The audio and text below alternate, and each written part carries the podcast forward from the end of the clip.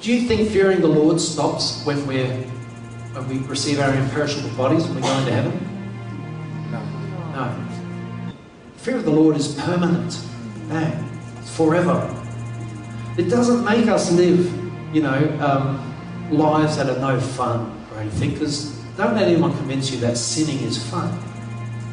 You know, most people that sin all the time, you know, people that go and take drugs all the time, that's a sin. What happens to them? End up laying in the street in gutters and they end up on mattresses down in basements somewhere with needles hanging out of their arm.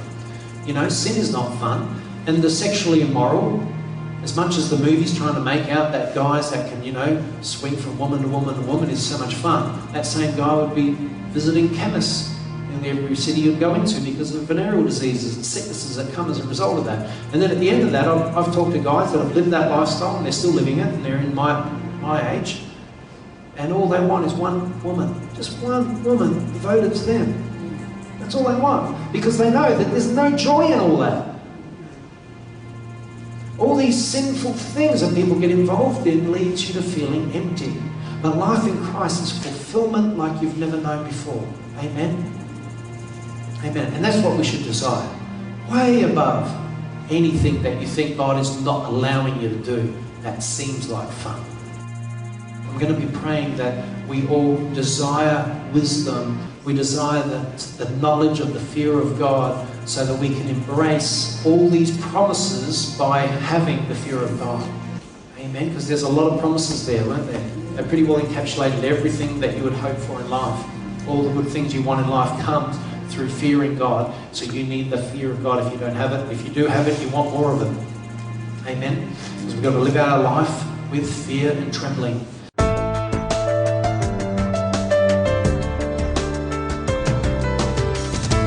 Proverbs chapter 2, verse 1. And we're going to go through verses 1 to 5 today. Who enjoys the book of Proverbs? Yeah. Who finds it one of the best one of the best books in the Bible? It can be I like most books of the Bible. I'm not a big fan of, fan of Song of Solomon, so I don't know Song of Songs. It's interesting. If you're into that mushy stuff, probably. Uh, now, 2 verse 1, it says, I should do a verse by verse through the Song of Songs, actually. Um, 2 1. My son, my son, if you accept my words and store up my commands within you, turning your ear to wisdom and applying your heart to understanding, and if you call out for insight and cry aloud for understanding, and if you look for it as silver and search for it as for hidden treasure, then you will understand the fear of the Lord and find the knowledge of God. If you do these things, you will understand the fear of the, Lord, of the Lord and find God's knowledge. The overview of the whole chapter is the first uh, five verses is finding wisdom, and by finding wisdom, it brings the fear of the Lord and understanding and so on. Verses 6 to 8 is the Lord gives wisdom and holds victory. Uh, and 9 to 19, how wisdom will protect you. It speaks of how living a wise life can keep you from making dramatic errors in your life. Who knows, we live in an age where people do a lot of silly things, you know, and end up in very crazy predicaments. And you just think, well, why would you do that? If you had any wisdom at all, you wouldn't have done those things. Um, and so that's why wisdom is so important. It's so important when, to use wisdom and live it out. So that's what um, the Proverbs is all about. And in verse 20 to 22, it talks about the upright inheriting the earth. Who wants to, in- to inherit the earth? Yeah? I want to inherit a bit of it, at least a little bit. Um, but we, the upright receive that. Jesus has promised that. It comes to the upright. And the upright are those that live by wisdom. So we're going to talk about that a bit more today. So we should store up these proverbs that are in this book. It says, My son, if you accept my words, so you've got to accept them, and store up my commands within you, store them up. You know, if you if you're a, a farmer and you're, you've got the winter's coming and it's, you know, you can see that the leaves are starting to fall off the trees. You start to store all the, you know, your hay, you start to store all your products that, that are sort of summer, summer-based products. And you store them up in sheds, don't you? You put them in barns. Now, that's what this is telling us to do with wisdom, is to store it up, have a treasure trove of, of wisdom stored up in your heart, things that you can say, proverbs that you can repeat off your lips. You know, and it's very important that we actually see wisdom in key phrases that we can uh, apply, but we also can place in us in word form. Amen? Because it says Jesus is the Word. He is the Word. And He gives us words of wisdom, and those words have got to be stored in our heart. And you'll find that you can live a very wise life if you have many wise statements coming out of your mouth. Amen? You know what I'm trying to say? Because it does translate. Wisdom is applied from here into here, stored in here, and then when you need it, it comes up and out through here. So gather up the proverbs in your heart by understanding them. So that's the first and best way. First thing is, is to read the word, get an understanding of what it's saying, embrace it, you know, encapsulate the whole meaning, the full meaning of the proverb. And that's what this verse by verse study is all about, is encapsulating the meaning so that you guys fully understand what the proverb's talking about. And then store them up in your mind by repetition of saying the proverbs. Amen. They say, well, there's 31 chapters of Proverbs, isn't there? 31 chapters. How many days in, in, in many of the months of the year? There's 31 days in a month. So there's a proverb for every day of the month, or a chapter of Proverbs for every day of the month. Turn your ear and apply your heart. Proverbs 2.2. Turning your ear to wisdom and applying your heart to understanding. Turning your ear and applying your heart is another way of saying applying your intellect to understand them and let them change your inner person. Apply your intellect placing your intellect, like if you, if you want to do a course, if you want to do a subject and you've got an exam coming up, you've got to apply yourself to that. You've got to apply yourself to the subject because if you want to pass that subject, you've got to put time in. Amen? And it's, in a sense, it's the same thing, but even more important than any subject that you can do or any degree that you can achieve is getting through this life and not failing. You know, so we've got to apply ourselves to this and apply our intellect, our mind, our understanding, embrace it, encapsulate every drop of meaning out of it, and then store it up in your heart through memory, through your memory and repetition. And let them change you in a person. Let these proverbs change who you are. Amen. So our thoughts come from our hearts. We must apply our heart to wisdom because the word tells us we can't trust our own heart. Did you know that? How many songs have you heard and they say, you know, listen to your heart? don't listen to it. Don't listen to it. Don't listen to your heart. You know, don't trust your heart because your heart is deceptively wicked. That's why we've got to change our heart by the Word of God. It's got to be changed. He's got to take out our heart of stone and place in us a heart of flesh. Mark 7 21 to 22, it says, from, For from within the hearts of men come evil thoughts. This is what comes out of the heart of man. Evil thoughts, sexual immorality, theft, murder, adultery, greed, wickedness, deceit, debauchery, envy, slander, arrogance, and foolishness. Wow. That's what's in there. If Christ isn't in there. When Christ gets in there, and if you apply yourself to His Word, you apply yourself to the wisdom of His Word, and I'm not just talking about Proverbs here, I'm talking about the Word in total, then He can change that thing so that that stuff doesn't bubble up. As the Word says, how can salt water and fresh water bubble up from the same spring? How can we, in one moment, say we're, we are for Jesus Christ, and the next moment we are slandering our neighbour? You know, we've got to be very careful what comes out of here. Jeremiah 17 9, it says, The heart is deceitful above all things and beyond cure. So you can't fix it on your own. Only God can fix it, and who can understand it? And Ezekiel 36 26 says, I will give you a new heart. Because the, the one you had before you became Christian is no good, it's corrupt. You've got to get a new heart. and put a new spirit within you. We need the Holy Spirit within us. Amen? Yes. I will remove from you your heart of stone and give you a heart of flesh. That heart of stone. You know, it says in the last days that the love of most will grow cold. They'll have hearts of stone. You know, I'm sure many of you, before you became uh, convinced that Christ is the way, you've probably felt that heart of stone. You felt that numbness inside. Anyone experienced it, or was just me? Because I was desperately wicked, you know. Um, but as soon as I found Christ, something happened, something broke.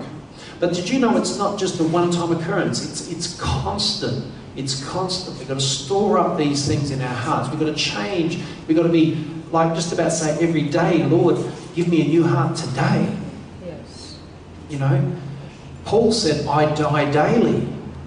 So he died to his old self every day because the old self is always rearing its ugly head. and wants to take control. He died every day to his old self and he put on the new self. And he says, I die daily. And then he says, I mean that, brothers. He died. He gave up that old part of himself every single day. Taming the tongue, James 3 9 to 12, it says, With the tongue we praise our Lord and Father, and with it we curse human beings who have been made in God's likeness.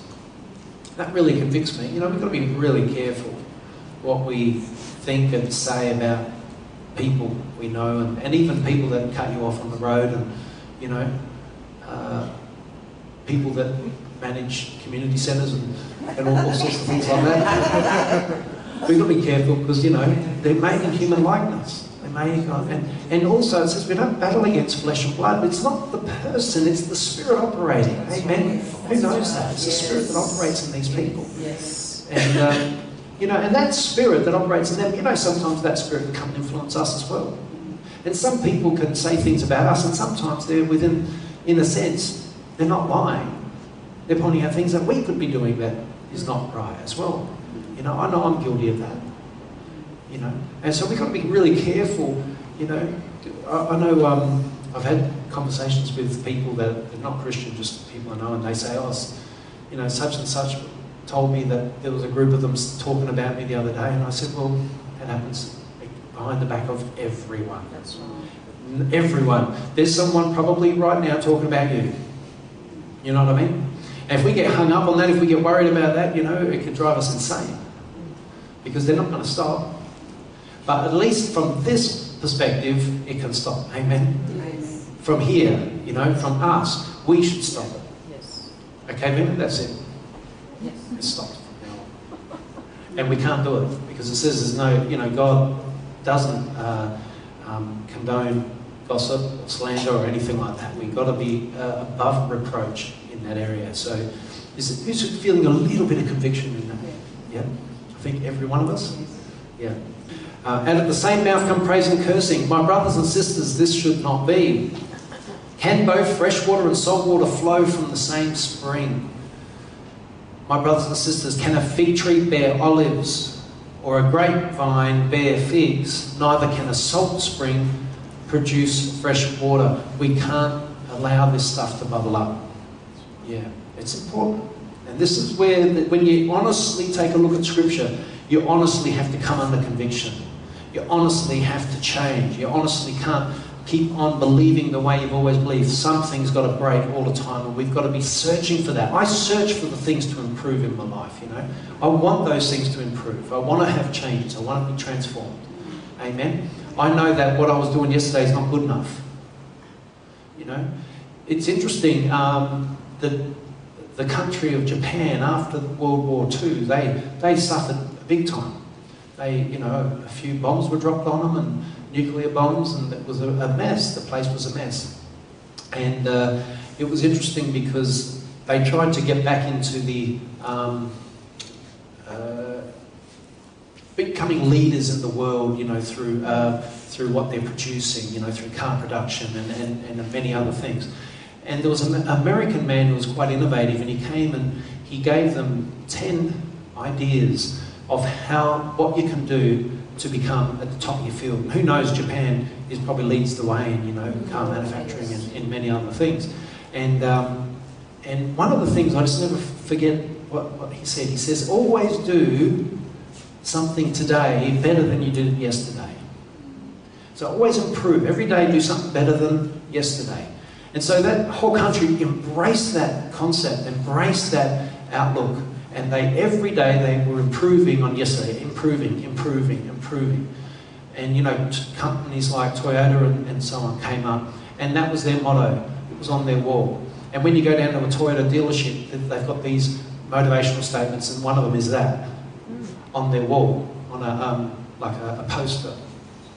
And I think it's a good if you apply it into the Christian life, do something today better than you did yesterday. Learn something today. Grow today.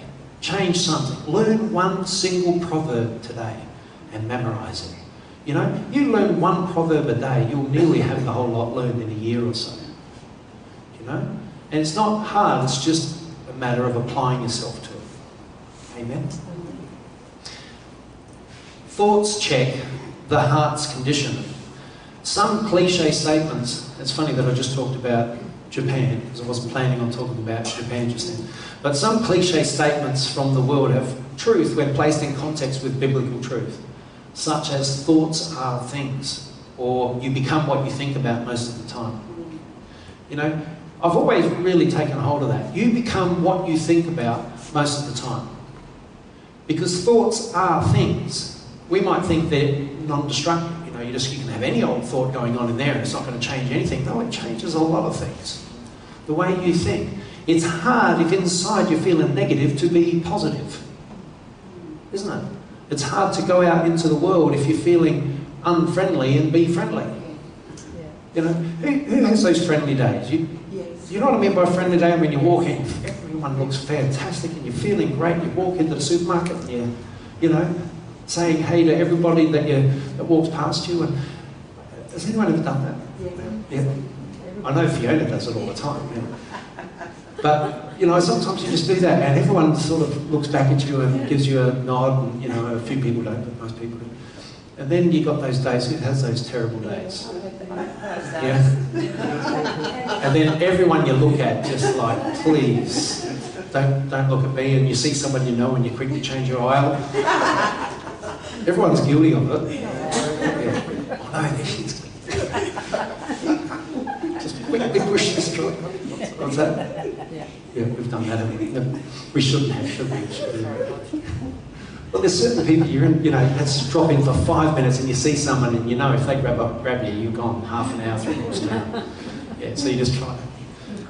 And it's terrible when they're standing right in front of what you want. It's even worse. Then you're peeking around the aisle. they still there.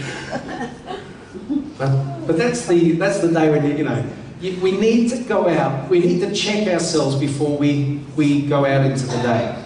You know they say an orchestra tunes before they play the concerto, not after. You know the tuning you've got to do before you go out. You know, or else you know you get home and all you're doing is asking God for forgiveness for everything that you did that day. So we've got to get in, get in that place, and that's where prayer is important. You've got to get in the prayer, you've got to get in the word, you've got to get your mind in the right place, and you've got to say, Lord, help me to have the best attitude possible today. School teachers, do you need to do that before you go into the classroom?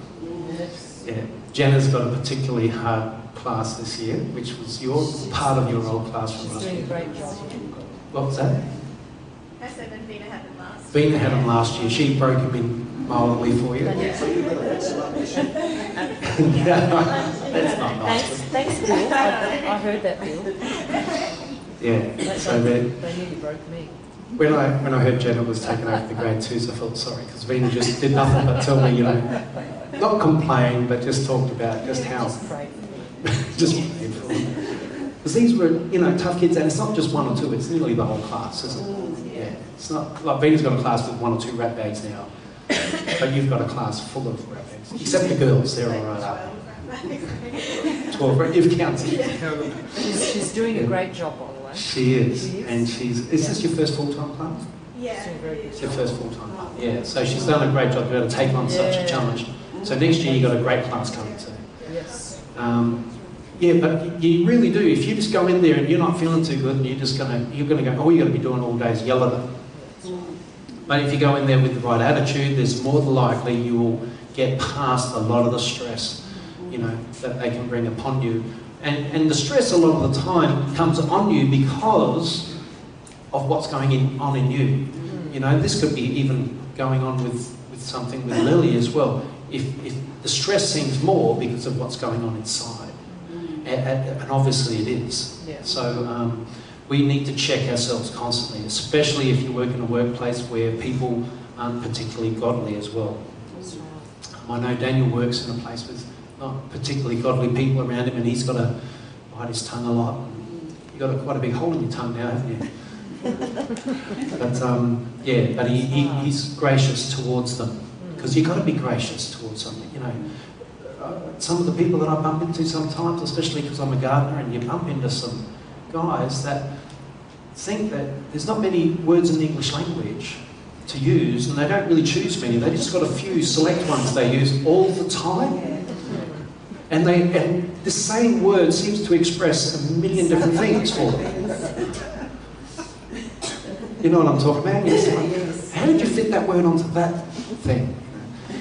But uh, so yeah, you've got to be really careful uh, that we get ourselves in the right place. When you're with people like that, forgiveness, love, love them, understand that you know where they're at. They need a new heart, right? Because that's a prime example of what's bubbling up inside them.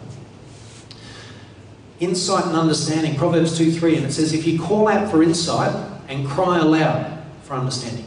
See what, when it says call out, if you really want something, like if a child, Jamie, you know, the kids, when they want something, do you know about it? Oh, yeah. They call out, don't they? They grab you and they pull on you. And this is what they're selling, and this is the type of in, intensity with which we want uh, should have a want for this sort of thing, have a desire for this sort of thing. We've got to cry out for it. And these words are specifically used to get us to understand the kind of intensity that you've got to have.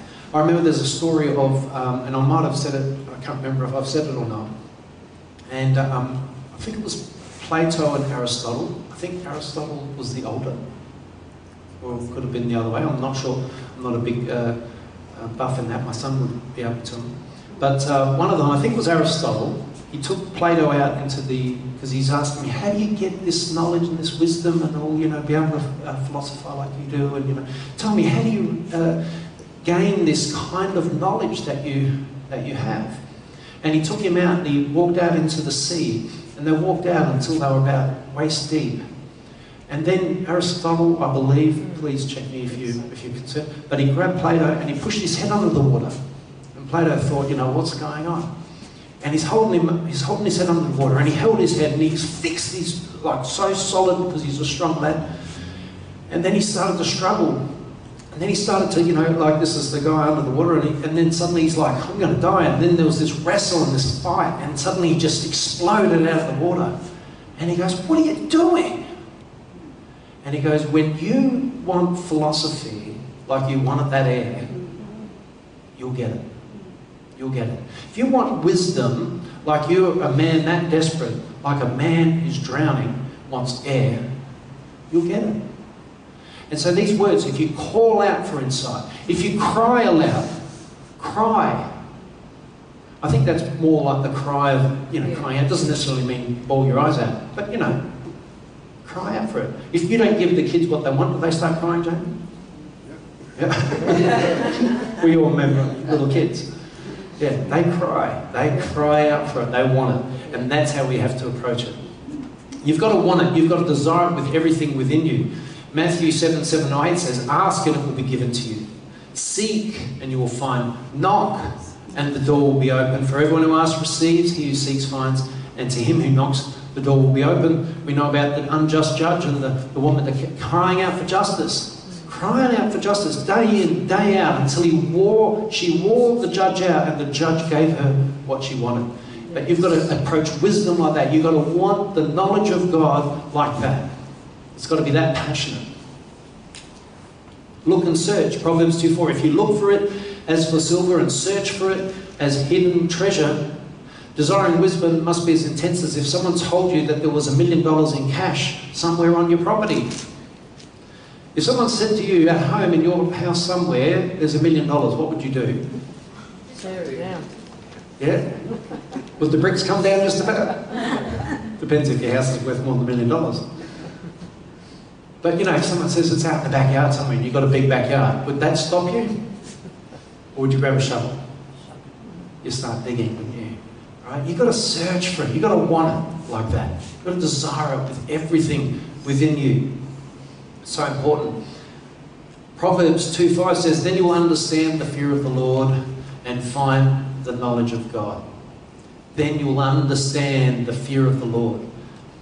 Only then, when you search like that, when you really get a hold of the wisdom of God, will He then give you His knowledge, His understanding. So, in, in a sense, we will miss out on all that. We will miss out on understanding the knowledge of God. We will miss out on under, truly understanding and grasping the fear of the Lord unless we approach our Christian life like this.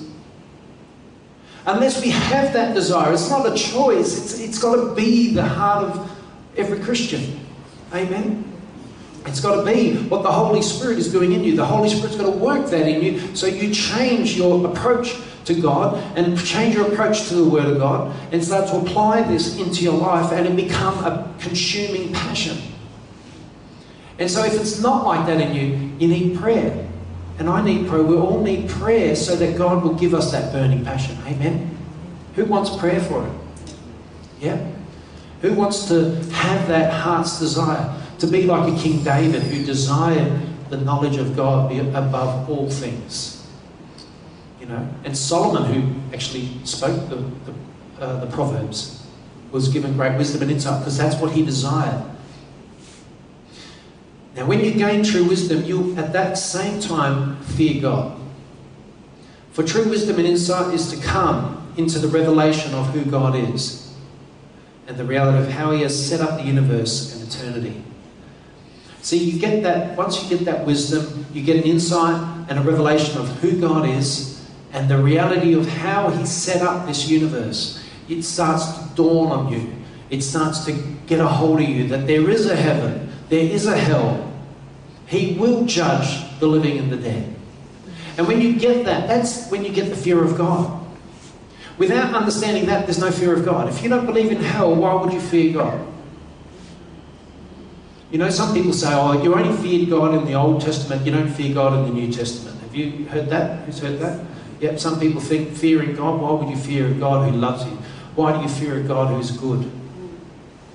Because God also has a wrath. God also has a hell. You know, there's many reasons why we've got to fear God, but it's got to truly get a hold of us.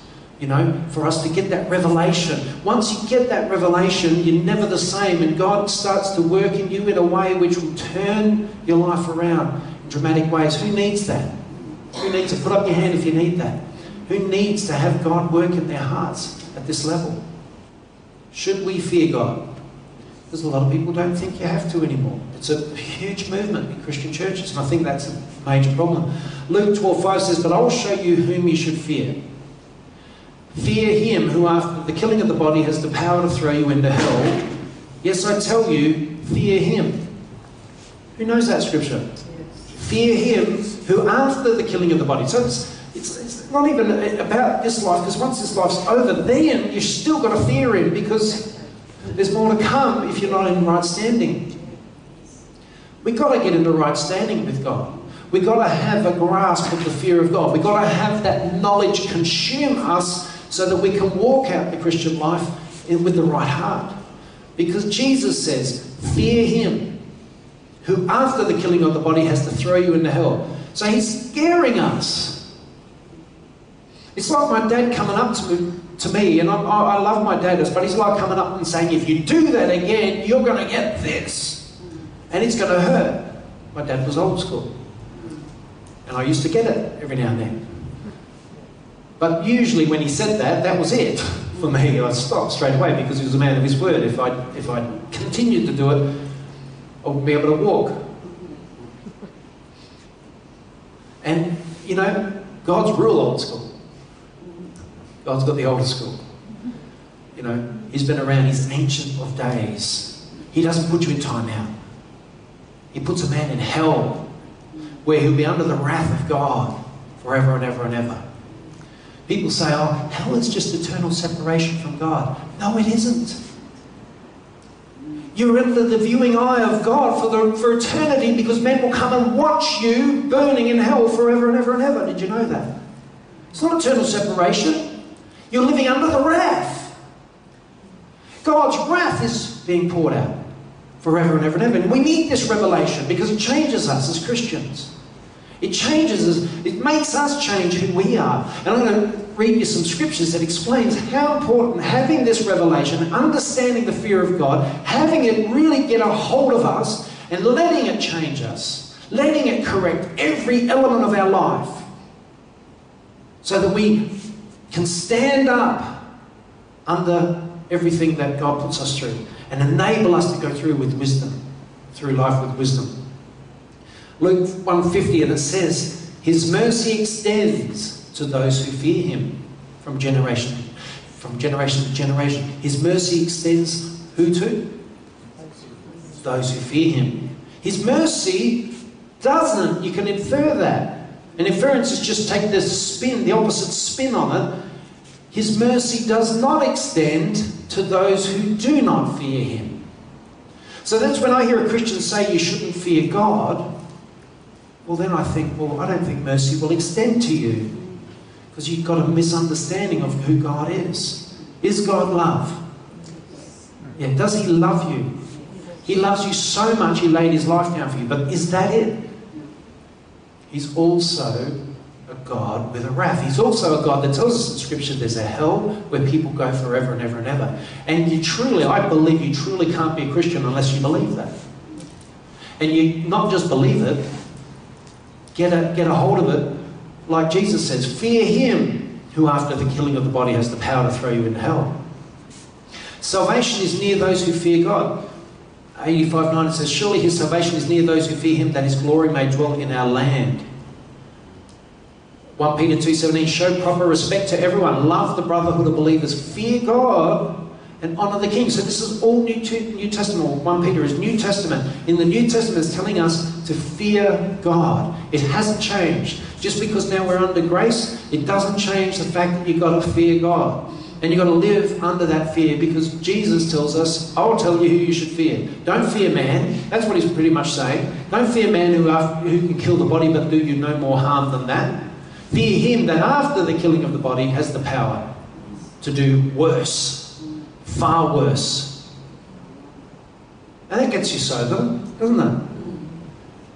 You know, we're not, I don't want to have a, a drunk on the Holy Spirit move of the Spirit in this church. I want to have a sober Holy Spirit experience. I want to have God move in a sober people who understand how important it is to have the, these important doctrines in place in their life.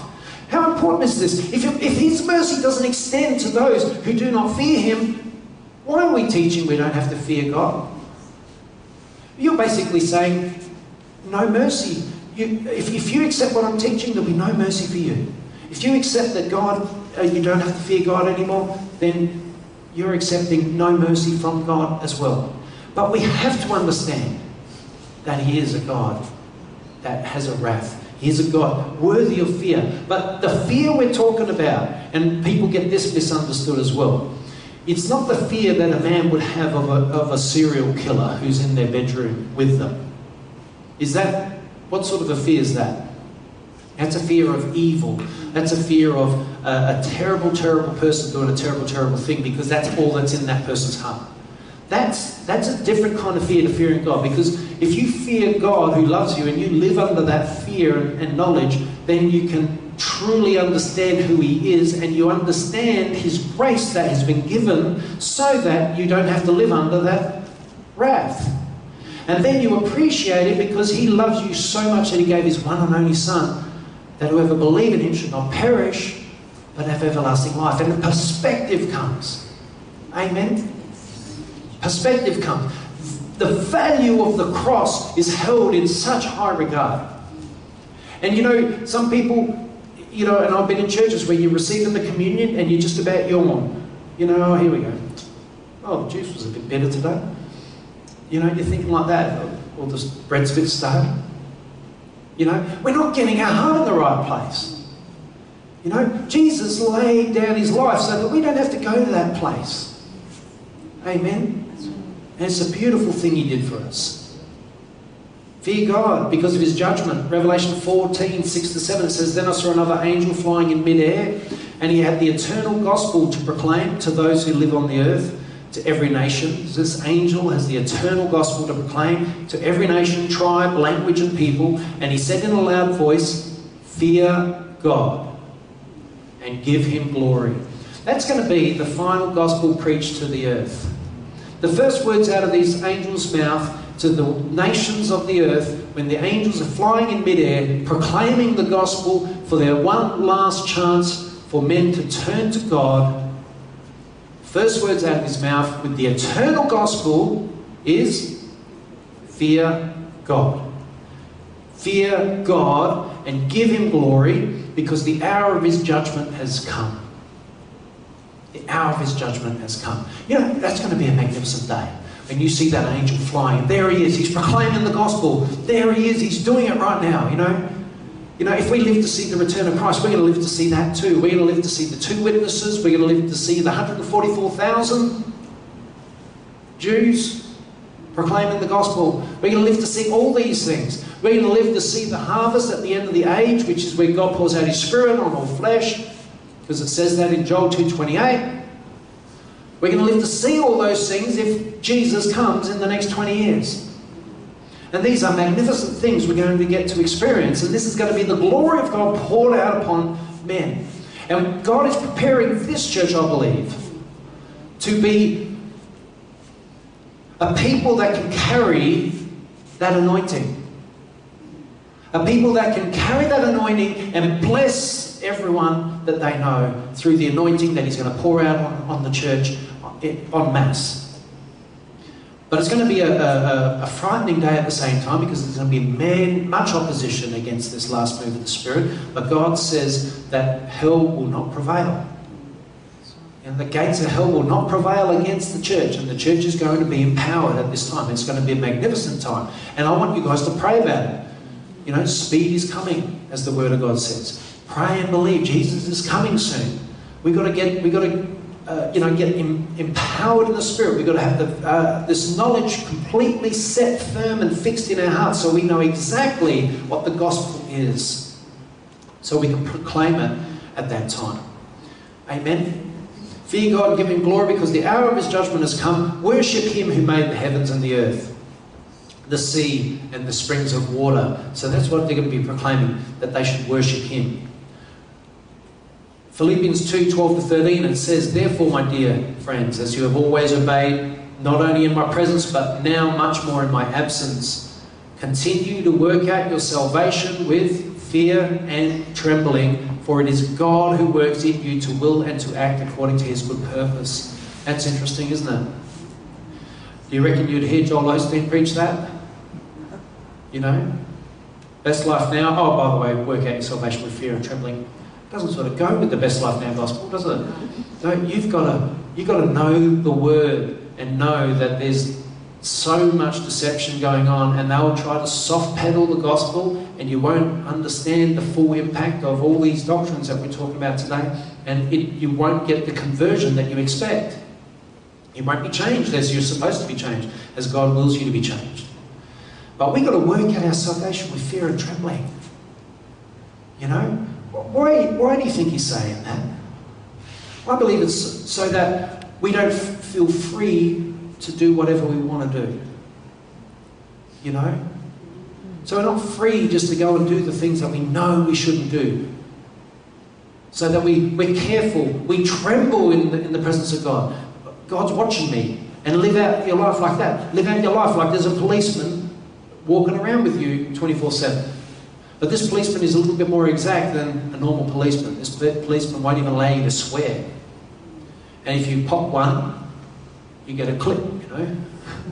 So be careful not to let, let a clanger come out of your mouth. And you be careful to do the right thing. You be careful not to cheat anyone, not to slander anyone, not to do anything wrong. Because this person's watching you. Amen. You be careful what you watch on, on uh, the computer. You be careful what you watch on TV. Everything will change when you live out your life on, with fear and trembling. Amen? People say, oh, that's terrible. What? You're trying to teach a church to live out a life fear and trembling? Because we have this, you know, imagine a person that's sort of like bent over and scared out of their wits. No. You can still walk boldly in Christ, but when your thoughts go to God, you tremble under Him, knowing that this short time, I've got to get it right. Because I'm going to be held to judgment like everybody else. Doesn't matter how good you think you are in Christ, you're going to be held to judgment as well. Amen. Who knows that? If you believe Jesus, you know, died for you, if you believe anything that's in this word, you believe that one day you're going to stand before Him on that day. And I, how often do I preach that? Yeah. Just a reminder. If you don't hear it through the rest of the week, you'll hear it on Sunday. The fear of God. He will instruct you. Psalm 25:12. Who then is the man that fears the Lord? He will instruct him in the way chosen for him. If you want to get the instructions coming straight from God, fear the Lord. He confides in, in you. Psalm 25:14. The Lord confides in those who fear him. He makes his covenant known to them. You will lack nothing. Psalm 34:9. Fear the Lord, you his saints, for those who fear him lack nothing. So we don't have to worry about the mark of the beast, because if we fear God, he'll provide for us. Mm-hmm. Stores up good things. Psalm 31:19. How great is your goodness, which you have stored up for those who fear you. Goodness is stored up for those who fear God, which you bestow in the sight of men on those who take refuge in you. Protection. Psalm 33, 18 to 19. But the eyes of the Lord are on those who fear him. His eyes are on those who fear him, on those whose hope is in his unfailing love, to deliver them from death and to keep them alive in famine. How's that? What a promise. If you fear him, he'll keep you alive in famine. He'll deliver you from death. Angelic protection, Psalm 34 7. The angel of the Lord encamps around those who fear him, and he delivers them. So if you don't fear God, none of these things apply to you. Do you who wants all those things I've been reading? Yeah, if you want all these good things in your life, fear God. And if you don't, if you say, oh, "Well, I can't fear God," well, you don't understand God's knowledge. That means you've got to pray for wisdom, so that He gives you the wisdom to be able to grasp God, to understand the fullness of who He is in, a, in an eternal sense. Does that make sense? He loves and forgives. Psalm 103, verse 11 to 12. For as high as the heavens are above the earth, so great is his love for those who fear him. As far as the east is from the west, so far as he removed our transgressions from us. So too? The transgressions are removed from those who fear him.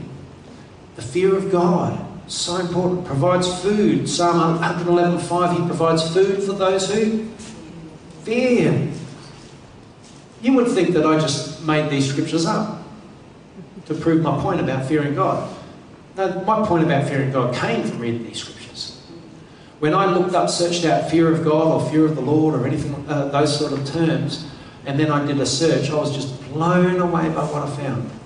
How many scriptures? I'm only going to show you a few, just a few. There's a lot, lot more than this. Love for future generations. Psalm 103, verses 17 18. But from everlasting to everlasting, the Lord's love is with those who fear him, and his righteousness with their children's children, with those who keep his covenant and remember to obey his precepts. Isn't that amazing? Prosperous descendants. Who wants prosperous descendants? Everyone here? Yep, Psalm 112, verses 1 to 3. Praise the Lord. Blessed is the man who fears the Lord, who finds great delight in his commands. His children will be mighty in the land. The generation of the upright will be blessed. Wealth and riches are in his house, and his righteousness endures forever. And that all goes to the man who fears the Lord. Where it says right there, the man who fears the Lord. Who wants that? Yeah, these are promises. Do you know what? You get, you go. I, I, we, we were in churches for many years before we uh, came in our, into this church. But For many years, we were told about the promises of God and all these promises you can have. But never did I hear them attached to the fear of the Lord. I've done sermons using um, many of these scriptures, and it's called, you know, uh, activating the promises of God. If you don't activate the promises of God by the fear of the Lord, they don't apply to you. So if you're not getting taught the fear of the Lord, then promises and teaching about promises is a fallacy. It's not true. Because it comes together. Fear the Lord, you get this. Fear the Lord, you get this. Fear the Lord, you get this. Fear the Lord, you get this. That's how it works in Scripture. Amen. Who can see it now reading these scriptures?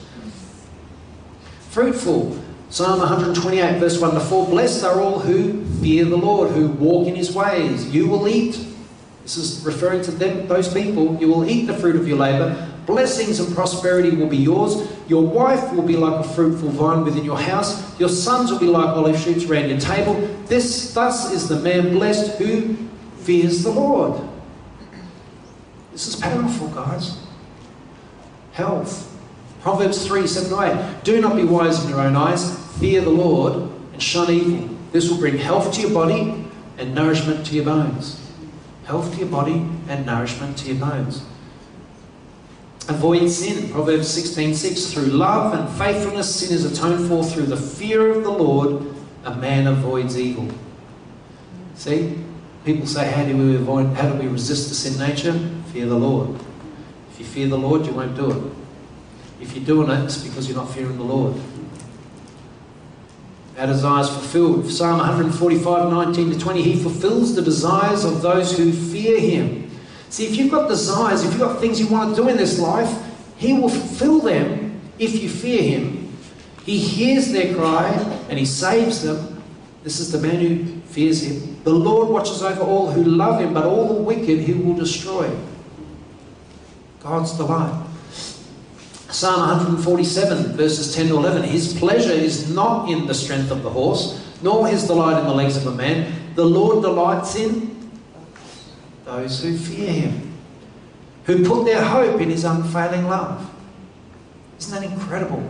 I find this amazing. Long life. Who wants a long life? Yeah. Proverbs 10:27 The fear of the Lord adds length to life. But the years of the wicked are cut short. Isn't this amazing? Upright life. Proverbs 14:2 He whose walk is upright fears the Lord, but he whose ways are devious despises him. Protection from death. Proverbs 14, 26 to 27. He who fears the Lord has a secure fortress, and for his children it will be a refuge. You know, how many times do you walk into your home and you just feel like you've walked into your own refuge? Yeah? Have you had that experience? Because you fear God. That's why you walk in and you feel so secure in there. It's not because the house is secure, like anyone can break in if they wanted to. It's because God is there. Because you fear God. You have that understanding. Amen. He'll be a refuge. The fear of the Lord, listen to this, is a fountain of life, turning a man from the snares of death. These are important. Rest. Who doesn't get enough rest? I think I need to fear God more. Get better rest. Proverbs 19, 23, 23 The fear of the Lord leads to life, then one rests content, untouched by trouble. Wow. Wealth and honour. You can't believe how many there are, can you? And this isn't all of them. Proverbs 22 4 The hum- humility and the fear of the Lord bring wealth and honour and life. If you, if you want any kind of wealth in your life, and I'm not talking about being a multimillionaire, just to have your own home and just to, you know, um, do well in life, you know, have enough money to put food on the table and look after your kids and all that sort of stuff, then fear the Lord. It says the fear of the Lord brings wealth and honour and life. And again, if, if you don't honestly understand the fear of the Lord, then you need to seek His wisdom. You need to knock, seek, ask. You need to seek Him who can give you the wisdom to understand the fear of the Lord. Because the beginning of wisdom is to fear the Lord. Is the beginning of wisdom. It's just where it begins. It starts from that point. Once you fear the Lord, that's when you've become wise. That's when you've started your road of wisdom. Zealous. Proverbs 23 17. Do not let your heart envy sinners, but always be zealous for the fear of the Lord. Be zealous about it. I'm trying to be zealous about it today. The Lord's made me zealous about it. But we've got to be zealous. We've got to be passionate about this. Amen. Don't harden your heart. Proverbs 28 14. It says, Blessed is the man who always fears the Lord, but he who hardens his heart falls into trouble. Praised women. Proverbs, this is for the women of the church, Proverbs 31:30. Charm is deceptive and beauty is fleeting, but a woman who fears the Lord is to be praised. So if you're one of those people that, you know, as you see your beauty fading, um, then you, you become a, a woman who fears the Lord and you're going to be praised. And you know, you can see those women that have just lived in Christ and they're elderly, but they're still beautiful. Amen? You know, because it's the spirit in the person, it's the way that they speak to you, it's the love that emanates from their heart. And beauty is, is, is just here one day and gone the next. Except in Andy. Always looks beautiful. Sharon, And of course, Sharon. it's Boxing Day. What's your secret? Oh, it's fake. It's fading. It fades. It's slowly, slow, slow it down, Lord. I wish there was, if you fear the Lord, you'll always remain beautiful. Yes, yes. Yeah, but it's not that scripture. I can't make that one up. The fear of the Lord is to find life in Christ. To have not only an understanding of His love, but also His wrath. Is to live in this world without deception as to who we are in relation to who He is. Because as many, as I said, I think it was last week, uh, there was many deceivers in the world that have gone out into the world to distort these truths and uh, after studying all those deceptive views, you get to see the truth of the gospel so much more clearly because you see all the deceptions that have gone on and all the twisting of words to make people believe certain ways which are not of the gospel. And so, that study that I did many years ago was one of the best studies I ever did in my life. Um, it was good for the church too. Bill, you were there through all that, weren't you? Remember all the uncovering religion Yeah. stuff? And we went through so many religions, but by the end of it, we could see the gospel so much better. And when, when little things come in and, and uh, people say something like, oh, you know, um, we're all little Jesuses. No, we're not. You know, when you hear that sort of stuff, you know, well, we're not, we're not little Jesuses. Don't deify yourself. Don't deify yourself. You're not a God, because Jesus is God. And there's people around saying, no, Jesus is not God, he's the Archangel Michael. You get all this sort of teaching. But when you've studied it all, no matter what scripture they bring up to try to convince you of their point, you've got the, the scriptures that clarify those points. Do you know what I'm trying to say? So having an understanding of that um, helps you to keep from deception as to who we are in relation to who is. We will forever remain humble and submissive to our God in all eternity when we fear the Lord. Do you think fearing the Lord stops when we're when we receive our imperishable bodies and we go into heaven? No. No. Fear of the Lord is permanent. Bang. It's forever. It doesn't make us live, you know, um, lives that are no fun or anything, because don't let anyone convince you that sinning is fun. You know, most people that sin all the time, you know, people that go and take drugs all the time, that's a sin. What happens to them? They end up laying in the street in gutters and they end up on mattresses down in basements somewhere with needles hanging out of their arm. You know, sin is not fun. And the sexually immoral, as much as the movie's trying to make out that guys that can, you know, swing from woman to woman to woman is so much fun, that same guy would be visiting chemists in every city you'd go into because of venereal diseases and sicknesses that come as a result of that. And then at the end of that, I've, I've talked to guys that have lived that lifestyle and they're still living it and they're in my, my age. And all they want is one woman, just one woman devoted to them. That's all they want because they know that there's no joy in all that. All these sinful things that people get involved in leads you to feeling empty. But life in Christ is fulfillment like you've never known before. Amen. Amen. And that's what we should desire.